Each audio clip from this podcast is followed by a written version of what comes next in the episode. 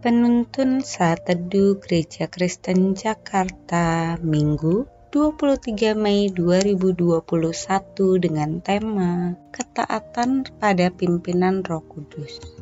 Firman Tuhan terambil dari Matius 4 ayat 1 sampai 11 berkata demikian.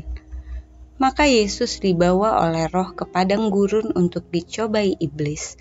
Dan setelah berpuasa 40 hari dan 40 malam, Akhirnya laparlah Yesus.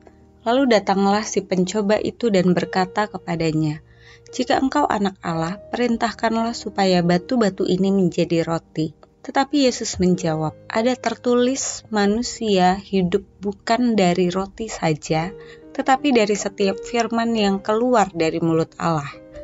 Kemudian iblis membawanya ke kota suci dan menempatkan dia di bubungan bait Allah, lalu berkata kepadanya, jika engkau anak Allah, jatuhkanlah dirimu ke bawah, sebab ada tertulis mengenai engkau, ia akan memerintahkan malaikat-malaikatnya dan mereka akan menatang engkau di atas tangannya, supaya kakimu jangan terantuk kepada batu.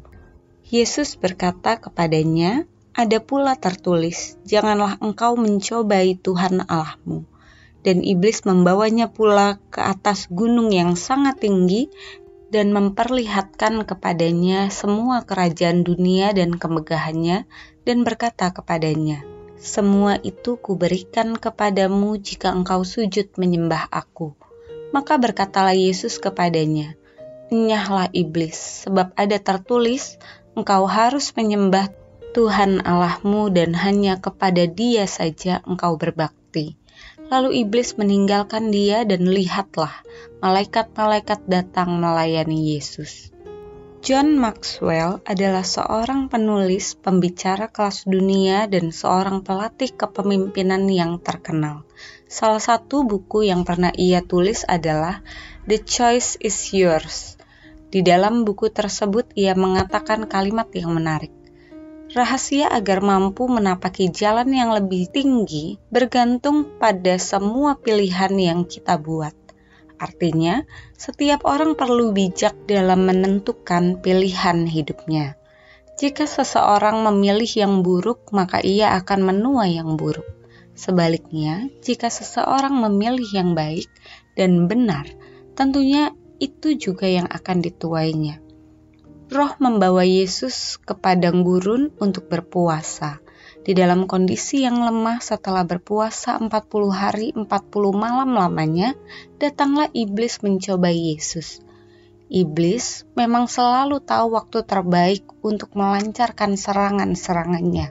Tidak salah jika dalam 1 Petrus 5 ayat 8 iblis digambarkan seperti singa yang sedang menanti mangsanya untuk dimakan.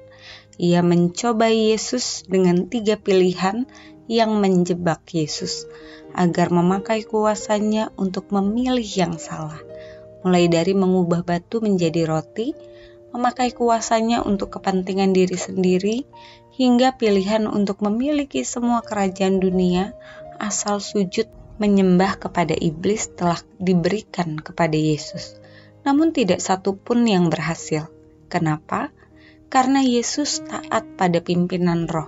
Di dalam kemanusiaannya, ia tidak lupa tentang maksud kedatangannya ke dalam dunia, yakni misi penyelamatan. Sama seperti Yesus, setiap hari kita juga diberi pilihan demi pilihan. Pilihan untuk melakukan kebenaran atau mengikuti nafsu duniawi yang berdosa pilihan untuk mengikuti Yesus atau menyangkal Yesus, pilihan untuk melayani Yesus atau melayani diri sendiri, pilihan untuk melakukan kebaikan atau kejahatan. Orang yang dipimpin Roh Kudus tentu mengikuti apa yang diinginkan oleh Allah. Mereka akan menetapkan pilihan hidupnya sesuai dengan apa yang dikehendaki Allah dalam firman-Nya. Pertanyaannya, Sudahkah Anda memilih yang baik dan benar? Ingat, the choice is yours. Pilihan ada pada Anda. Melalui perenungan hari ini kita bersama-sama belajar hidup hanya sekali. Maka pastikan diri Anda memilih hal yang benar dan baik.